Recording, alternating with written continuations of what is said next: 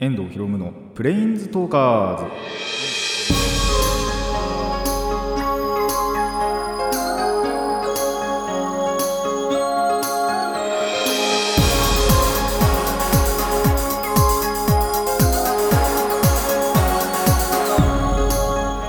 ラジオの前の皆さんこんにちは。遠藤博夢のプレインズトーカーズ。パーソナリティの遠藤博夢です。この番組はマジック・ザ・ギャザリングのプレインズウォーカーたちがさまざまな世界へ旅できるがごとくさまざまな話をしようという番組です。いやーもうどんどんどんどん広がっていってるコロナウイルスが。やばいですね。もうえっと日本でももう20人ぐらい越したのかな？20人越したぐらい感染してしまっていますがあの皆さん大丈夫でしょうか？まあ、これ、このラジオを聞いてるっていう時点で平気なんじゃないかなとは 思うんですが、それぐらい余裕があるんじゃないかなと思ってるんですが、予防もやっぱしっかりしておかないといつね、かかるかどうか、まあ、僕も実はかかるかどうか本当に分かんないんで、これに関しては。新型で、やっぱワクチンも、えっと、オーストラリアでなんか研究は進んでいるらしいですけど、あの確定ではなくてね、あの全世界にそのワクチンが配られてるわけじゃないので、まあ、1回かかったらもう今アウトじゃないかなと思います。まあなんでねあのバイト場でついにですねマスク義務付けられました。プラスあのそれこそマスク普通に売ってる売り場のマスクとかあとアルコール消毒液。これなんかもすっげえ売れるんですよ今。なんでやっぱそういう時代だなって今思いますね。時代っていうかまあそういう時期というかあのもともとが花粉もあればでインフルエンザも確か流行ったぐらいなんでそれプラスコロナウイルスともなるともう午前中で多分全部なくなりますよ。その辺は、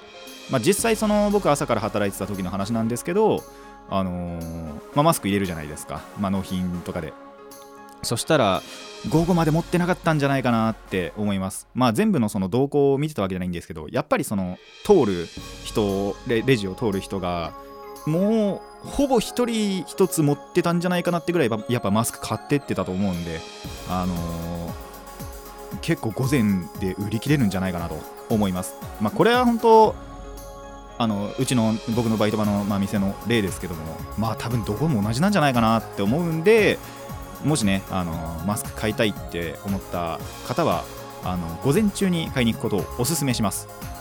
やっぱそうじゃないと売り切れると思いますよ本当に。でまあなんで、まあ、スーパーとかだとやっぱ9時とか10時に開くんであれかな会社の前にパッて行って買って会社行くみたいなこともしかしたらできないかもしれないんですけど あのお昼休憩とかねそういったところで売り切れてなければまあ買いに行ければ一応確保はやっぱできるんじゃないかなと。まあ備えておくと後々便利なんじゃないかなと思うのでぜひねこういったところの知識知識じゃないですけど あの豆知識としてあの活用していただければなと思います。でなんでここあのオープニングの方でこれ話したかっていうとコーナー丸々1個使って話すと絶対いらんこと言うなって 思ってるんであのここのねオープニングのちょっと小話程度の方であの済ましておきたいと思います。皆さん本当コロナウイルス気をつけてください。えそれでは始めていきましょう。遠藤ひろむのプレインズトーカーズ。今回もレッツプレインズトークひろの遠藤ひろの遠藤ひろのプレインズトーカーズ改めましてこんにちは遠藤ひろむです。あのですね、まあ、最近その、まあ、友達と遊んでて、まあ、カードゲームをしててあの僕のカードゲームにおけるジンクスみたいなものが見えてきた気がするんですよ。これ何かっていうとえっと一人回しをした数だけ実戦の勝率が下がるっていうものなんですね。どういうことかっていうとまあカードゲームやってる方はよくやってるんじゃないかなって思うんですけどまあ、一人回しって言って仮想敵をとりあえず一人パッて作ってあのデッキは一つだけ使ってまあ大体56ターンぐらいあのカードめくってみてあこういう引きしたらこういう動きだなっていうまあ対戦前のシミュレーションみたいな感じですね軽い。そういうのをまあよくやるんですよ僕も。それを、まあ、やっぱ暇な時って結構あのバリバリやっててで次の対戦に備えようって思ってるわけなんですけどもそれの、えーとまあ、MTG で新しく作ったパイオニアのデッキを1つとかあとオースブレイカーっていうまあこれどっちかというと遊び方ですね。違う遊び方みたいな感じで MTG なんですけどそのオースブレイカー用のデッキも1個作っあ1個作2個作ったのか。は2個作ってこれ合計3個じゃないですか。でプラス遊戯王も一応回す時はちゃんとあるんでまあ4つぐらいをローテーションでまあ大体これぐらい回そうみたいなことでやったりするんですよ。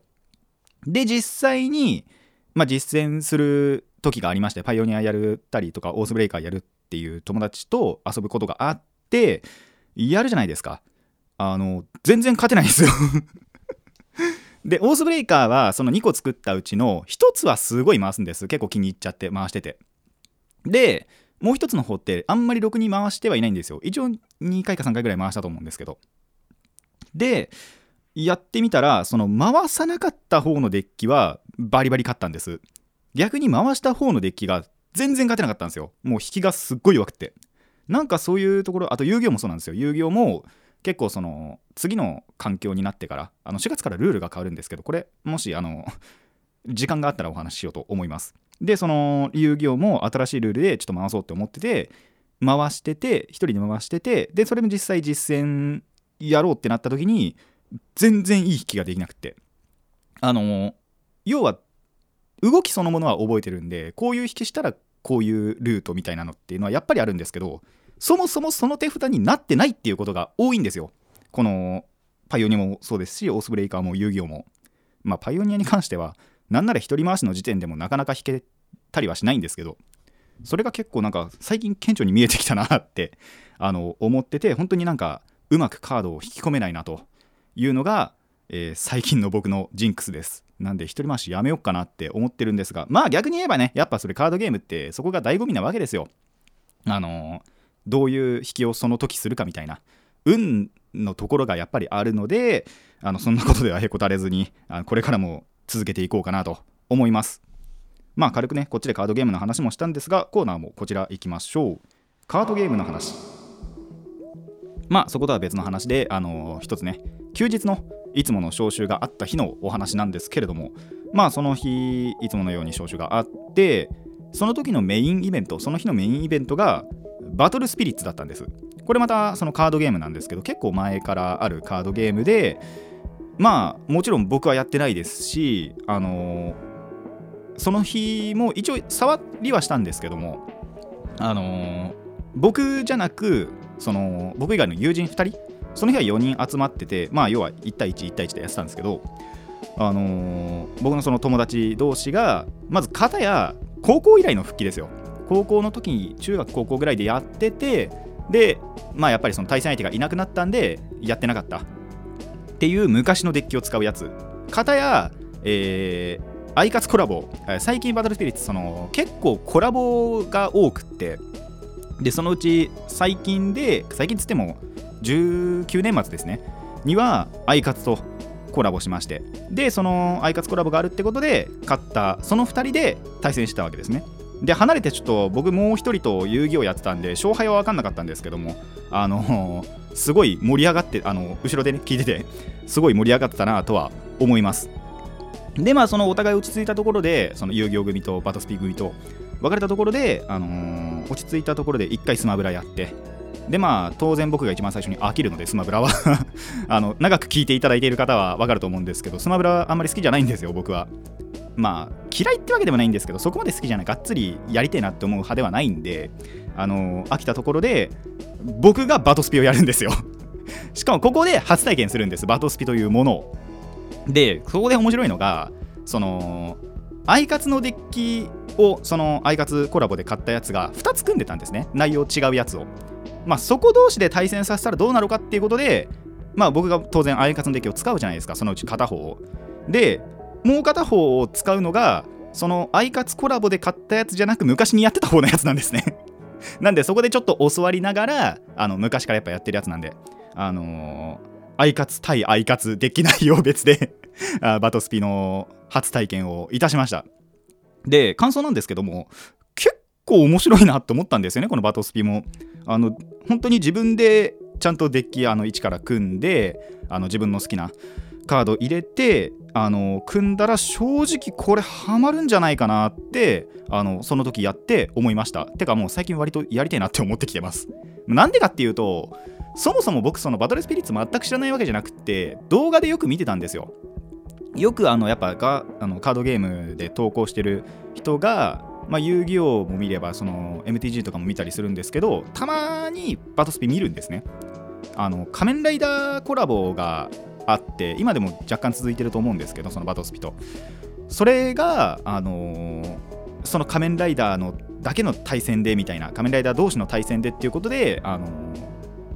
上げてる方もいるのでそういうのをよく見たりしててルールも若干覚えてるみたいな。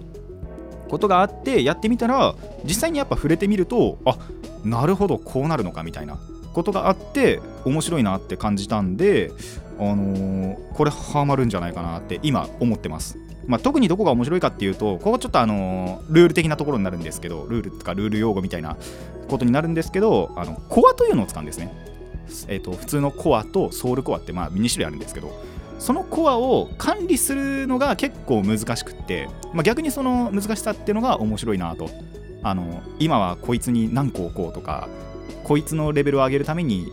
こんだけ残しておこうみたいなっていうことがちょっとあるのでこれあの見てないやってないと見てないとわからないっていうところではあると思うんですけどまあそこがねあの面白いなと思ったんでちょっとこれからもしきっかけでもあればねやりたいなと思っております。でやっぱ後々調べてみるとちょいちょいルールミスやっぱ昔やってたってことでちょっとルール忘れてたところもあったんですねその相手の方も。でまあ僕ももちろんわからない全く知らない身なんでその後ちょっと動画とかで確認してみるとあこれってこっちになるのかみたいなあのーいうところもあったのでまあそういったところちょっとしっかり把握した上でね、あのーもし次の、まあ、招集があってバトスピやろうっていうことになったら、あのーしっかりルール把握した上で再戦したいなと今思っております。でまあそのきっかけの話になるんですけどももしこれがあったらバトスピやるなっていうのはもう僕の中にはあるんですよ。その時友達にも言ったんですけどプリキュアコラボ出たら100%やります。結局ねそこなんじゃないかなって思います。でもやっぱ大切ですよ。そういうきっかけは。そういうのがあると続けていけるなって思うのであのー本当プリキュアコラボでバトスピ出たらその時その瞬間にやるかっていうとやっぱ分かんないんですよ。仮面ライダーコラボの時そうだったんですけど最初のなんだろう段っていうかやっぱそのこう最初はここのシリーズだけ出して一気にその全部を出したわけじゃないんですね。最初はこのシリーズ出して次はこのシリーズ出してみたいな結構分かれてあの出してきてるのでもしそれでそのプリキュアコラボ仮に仮に出てその一番その好きなシリーズでそのカードをやってくれてたらまあやるんじゃないかなと今思っております。でそれこそですねえっとまあ僕が把握してる中では、えーこのバトルスピリッツ仮面ライダーとウルトラマン、えーデジモン、えーゴジラそしてガンダム、まあ、ガンダムもちょっとあのまだ種類は少ないんですけどね。シリーズと、えーコラボをしているのでもし皆さんもね興味あるコラボありましたらやってみるといいんじゃないかなと思います。やっぱコラボしてると分かりやすいっていうかやりやすいじゃないですか。そういうのはやっぱ大切だなって思うのであのーまあ、動画とかもね確認していただいた上であこれ面白そうだなみたいなありましたらこのバトルスピリッツもぜひ触れていただきたいなと思います。僕もあのプリキュア出たらやりたいなと思ってるので皆さんでぜひやりましょう。以上カードゲームの話でした。遠藤ひろむのプレインズトーカーズ続いてはこちらです。プリキュアの話。さあ最近はね結構多い多くなってきましたがあのー前回まあそのスタプリが終わってで最終回後の感想なんかも言ったわけなんですがでその時にあのまあこれからもねスタプリの感想みたいな話を一応したんですけども、まあ、今回普通にあの2月2日にからスタートしました新シリーズ「フィーリングとプリキュア」の方の、感想をお話ししていこうかなと思います。まああの感想といっても本当にまだ1話しか放送されてない時点なのであのその1話で思ったことみたいなことで、えー、いこうかなと思ってるんですけどもまあ1話のつかみとしては良かったと思います。本当に。これ結構引き込まれるなと。後々に期待できそうだなっていうのは、えー感じましたね。まあ大体どんな感じで進行していくのかとかあとどういった敵が出てきてあのどう戦っていくのかその際のギミックは何なのかみたいなそういったところは1話にちゃんとねギュッと凝縮できててあのー良かったんじゃないかなと思います。でちょっと好みの問題というかあのこれ大丈夫なのかなって思ったのは主人公の設定ちょっと過去重いなって思ったんですよね。1話見ていただいた方は分かると思うんですけどあのーぜひねよあの見れるなって思った方はあの TVer 確か。TVer であの1週間は無料で見れるんで見ていただきたいんですけどあの主人公の過去が重いんですよ。なんかなん怪我なのか病気なのか分かんないんですけど入院生活を送ってて。であのそれまだ一応1話の時点でははっきりとそのどっちかなどっちなのかみたいなのはなかったんですけどとりあえず入院生活を送ってて。でその入院明けで、あのー引っ越してきて。で、あのーいろんなところちょっとその探索とかするんですけどあのすぐ疲れちゃうみたいな。そんな感じの体力も少ない感じの結構そのプリキュアのピンク枠そのピンク最初の 1, 1号プリキュアのピンクキュアの中ではまあ珍しい方なキャラ設定なのかなと思います。まあ重い設定があるっていうあのピンクピンクどころかまあプリキュア自体は結構いたんですけども。まあそれがピンクで来るっていうのは珍しかったりあと体力がななさそうっていうかあの基礎体力が少ないのも多分初めてではないと思うんですけどね。でも結構珍しいタイプのプリキュアなんじゃないかなと思います。まああとその過去のね病気だなんだっていうのはどう扱っていくのか。まあそもそもがそのヒーリングとプリキュアの地球をお手当てするというかあのそういった医者的なところがあるあのプリキュアなのでまあそういったところも後々扱っていくのかなと。まあただ結構ナイブにしないとこれ大丈夫だ 大丈夫なのかなって本当思うところなんでまあ懸念材料としてねあの持っておこうかなと思います。本当になんか一個どっかの話でズドンと重いのが来るんじゃないかっていうのは予想してますね。まあ幼女が泣かないことだけを 祈ろうかなと思います。まああとはやっぱあれですね。これあの前回ちょっとちらっとお話ししたんですけど変身シーンがちょっと物足りなさを感じてしまうというかそういったところはあのいやこれはしょうがない話なんです。あのスタプリがあの変身中にね変身バンクに歌を入れていたというのは多分前回お話ししましたし、まあ、スタプリを見てた方も分かると思うんですけどまあもちろん今回はなくなりましたね。あの変身バンクは歌はなしで BGM と、まあ、ちょっとセリフがあるぐらいかなっていう感じのバンクだったんですけどあのまあスタプリがやっぱね頭から離れずちょっと物足りなさを感じてしまったと。これはあの完全に僕個人の問題なんであの気にしないでください。ただスタプリ見るとちょっと物足りないと感じますよ。やっぱり。あのだからってこれからやれっていう話じゃないんですけどもあのまあ見ていこうかなと本当に思います。そこは、まあ、我慢してというわけでもなくあのあこれがこういう作品なんだということで割り切ってねあのいきたいなと思います。まあちょっとまあ今もちらっと言ったんですけど本当にそのスタプリ頭から離れなくって純粋な楽しみ方っていうのができそうにないなっていうのはまたこれも僕個人のね問題として上がってきたなと思います、まあ、なんとか克服しなきゃなとは思ってるんですけどね。まあもしかしたらあれですねあのーこれもちらっともう結構言ってきてる話なんですけど2月の22日に感謝祭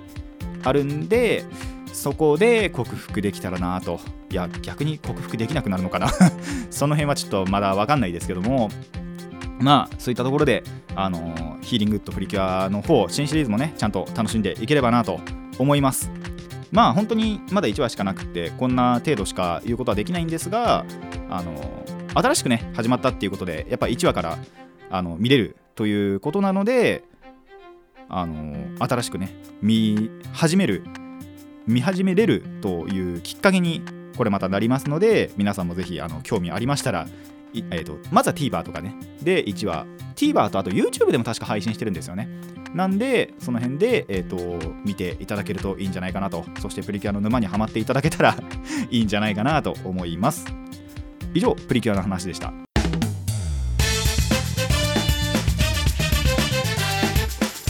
遠藤ひろむのプレインズトーカーズ。最後にこちらです。おすすめの話。なんかもう一週に一遍やってるんじゃないかなって 思うんですが、まあ、今回も何かをおすすめしていこうと思います。今回紹介するのは、えっとまあ、前回ちらっと言ったんですけどもあの友達があれ卓技を1個買いましてあ1個じゃねえや3つか。え？3, つですね。あまあ正確に言うと一応確か4つ買ってたと思うんですけどそのうち1個やったことあるやつだったんであのまあ新しく買ったというのであれば3つ。まあそのうちのその見つかったうちの1つをまあ僕が一番気に入った個人的に気に入った、えー、卓芸1つをご紹介したいと思います。それがマジカルパティスリーというゲームです。まあこれカードをあの中身にね箱の中にはカードが入っててそのカードだけを使用するカードゲームなんですけどもえーとまあ、カードとプラス一応立てかけるためのプラスチック板みたいなのもあるんでそれを使って、えーご紹介していきたいと思います。まずそのカードの内容なんですけども、えー6個担当カードというのがあります。これその担当カードにはそれぞれその6種類のスイーツが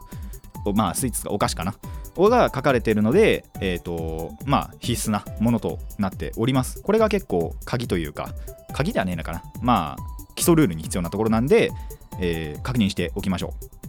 う。まず担当が6種類とでそれに対応するお菓子。お菓子カードが、まあ、何何十枚ぐらい入ってます。何十枚かちょっと覚えてないんですけど。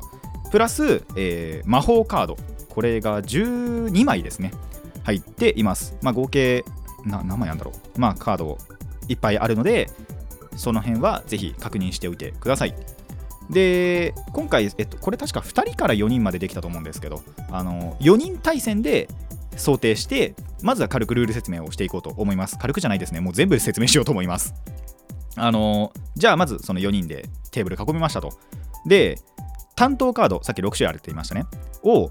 裏側のままとりあえずまずは1人に1枚ずつ配ってください。まだここで確認しちゃいけません。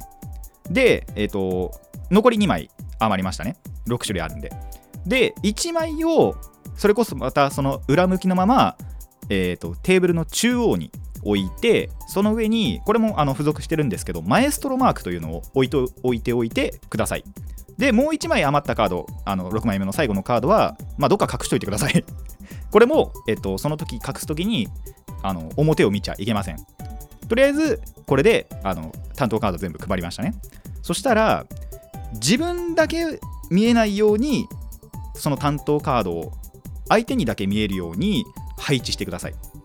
まあ、この時にそのプラスチック板付属のプラスチック板があるんでそこに差し込んであの相手側だけに見せれば OK です。で絶対確認しちゃいけませんよ。これあの確認しちゃうとルール違反になっちゃうんで。それで、まあ、まず準備整いました。でそれプラス、えーお菓子お菓子カードはシャッフルして7枚ずつランダムにね7枚ずつ配ってで魔法カード。こっちは、えー3枚ずつ配ってください。シャこれもシャッフルしてあのー表を見ないで裏向きのまま3枚ずつ配りますと。さあ、えー、と手札はお菓子カード7枚と魔法カード3枚の10枚。そして、えー、と自分は確認できないその担当のカードと,、えー、となんで相手だけを見える状態。自分が仮に A だとして B 君 C 君 D 君このカードは見えます。自分のは見えないです。っていう状況が作れましたね。それ、えーそしたら、えーゲーム開始です。まずその魔法フェイズっていうのがあるんですよ。そしたらその魔法フェイズでは魔法カードの方を使うことができます。ここでお菓子カードは使いませんと。でそのここでは使っても使わなくてもいいんですよ。魔法カードは。で使いたいっていう人だけがめくってで、えー、と魔法を使うことを宣言しますと。で魔法カードにはそれぞれ効果があるんで効果とあと数字が書かれてるんですよ。数字の小さい順からその魔法を順々に解決していってください。でそれ全部の解決が終わったら、えー次はお菓子カードを、えーまあ、セットっていうかまずは裏側で前に出しておきます。でみんなが出したら一斉に開いて自分のそのなんだろうなフィールドに自分の手前に出しておいてください。これがここまでがその1ラウンドって言ったらいいかな。これを5ラウンド行います。そうするとまあ場には自分のその手前というか自分の前には、まあ、5枚のお菓子カードがありますね。プラス、まあ、魔法は使ってれば0になってるかもしれないですしえっ、とまあ使っていなければ3枚もしかしたらフルで残ってるかもしれないです。これでその5個全部の工程を終えたら最後に全てのカードをオープンします。ここでやっと自分のカードあの担当のカードを確認したりあとマエストロで隠していたカードを確認することができます。でそれでオープンしてもしその自分があのスイーツお菓子作りましたね5個。その中に自分の担当したお菓子を作ってればその分だけプラス2点。で相手のは見えてますね。その相手のを作っていたらプラス1点。で、えーマエストロその最初に中心に置いておいたマエストロのをもし作ってしまっていたらマイナス2点。これで得点計算を行いますと。で、えー得点をバーってみんな計算して20点になったらその場で勝ちです。なんでまあこの5ラウンド行ったのを、まあ、1ゲーム2ゲーム3ゲームぐらいやると、まあ、大体誰かが20点いくんじゃないかなと思うんですがそれで20点になれば勝ちと。でもちろんそのゲームまた新しく再開するときは、えーの担当カードとあとお菓子カードもまたシャッフルして配り直して魔法カードとかも全部シャッフルして配り直してってで20点を目指しましょうというゲームです、えーお分かりいただけたでしょうか？言葉だけでね伝えるとあのこうなってしまうんですがえーまあ軽くどんな感じのゲームかっていうといやあの勝利の鍵は魔法カードかなと思います、まあ、やった感想になっちゃうんですけどねこれ。その魔法カードで結構その相手の戦略を狂わせたりだとかあと自分のなんだろうカードの推理をしたりだとか。結構やっぱその推理がはかどるゲームとかもあるんですよ。例えばそのもう1個隠された6枚目のカードを確認したりだとかあとそれと自分の担当を交換したりだとか。あとが、えー、と手札の交換を行ったりあとそう魔法のカードの効果によっては自分の手前にスイーツが4枚しかないみたいなそんなこともあるんですけどえっ、とそういったもので相手の戦略狂わせたり逆にその自分を有利にしたりっていうので、えーその勝利の鍵が魔法カードなのかなと思います。プラスその魔法カードを使うことによってその推理もそうですしあと心理戦につなげることもできます。例えばじゃあ相手がそのモンブランが担当だったとします。であの左隣の人に、えーカードを2枚渡す。でそのぐるっとその時計回りに手札交換をするっていう魔法カードを発動してモンブラン渡されたら皆さんどう思います？それが自分のだって基本思わないじゃないですか。だから出させないようにするみたいなそういう感じの心理戦もできるようになっております。でそれかまあもし魔法を使わないであっても例えば相手が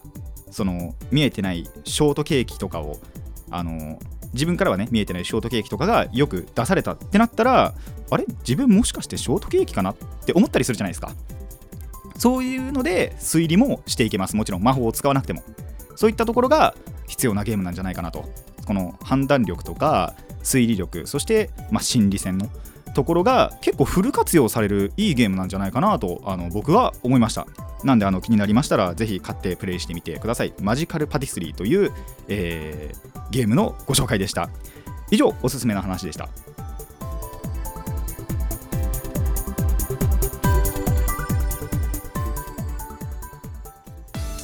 遠藤ひろむのプレインズトーカーズそろそろお別れの時間になってまいりました。あのー最後にお話したマジカルパティスリーなんですけども他にも、えー、とマジカルベーカリーというそもそもこれが発端なんですよね確か。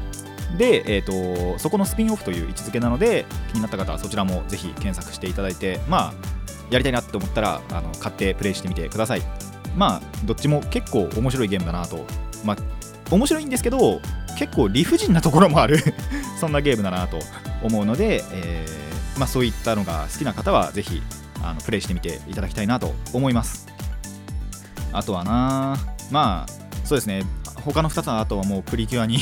関連した話になってしまったわけなんですけども。あのまあバトスピも本当に結構やってみてやっぱ面白いなって思ったんで皆さんにもぜひプレイしていただきたいなとやはり思います。これまあカードゲーマーの差がですね。どっちかっていうと布教したいというかあのどんどんどんどんその対戦相手を増やしていってみたいみたいなそういったところがちょっとあるんであのだからそういった側面がねあったりもするんですけども、まあ、実際やっぱやってみると面白いなって思うんで、まあ、他のカードゲームももし、あの余裕があれば、てか、やっぱやるきっかけがあれば、やってみたいなと思います。まあ、結構無数にカードゲームってありますからね、今。なんで、そういったのも全部プレイしていってみたいなとは思ってるんですけどね、最低1回はやっとくみたいな、そういうのももしかしたらいいかもしれないですね。で、まあ、ヒーリングブッドプリキュア、まあ、本当にまだ1話しかやってなくて、あのこれからに、今後に期待していきたい作品だなと思います。どうなのかな？サプリより面白いかな？それだとね、あのいいなって、やっぱその払拭できるんで、いいかなとも思うんですけどやっぱスタプリ忘れられないなっていうところがあってまあなんならやっぱりそのスタプリ僕の中ではまだ終わってないんで感謝祭がまだあったりとかあと映画にもねまだあと来年も出演するのかな？今年のその3月もそうですけど来年の映画までは参加、まあ、あの決まってるようなものなんでそういったところで、あの克服というかもう本当に、あの他のね作品も楽しめるようになっていけたらなと振り切れたらいいなとは思ってるんですが振り切れない場合はどのプリキュアも もう楽しくなくなっちゃうみたいなことが起こ起こり得るので、あの払拭していければなとこの固定概念をね払拭していけたらなと思います。えーこの番組ではお便りを募集しています。疑問や反論意見はもちろんのこと朗読してほしい作品も募集しております。どなたよりもラジキャスネットのメール送信フォームまでお寄せください。たくさんのお便りお待ちしております。それでは今回はここまでといたしましょう。遠藤ひろむのプレインズトーカーズ。ここまでのお相手は遠藤ひろむでした。また次回もレッツプレインズトーク。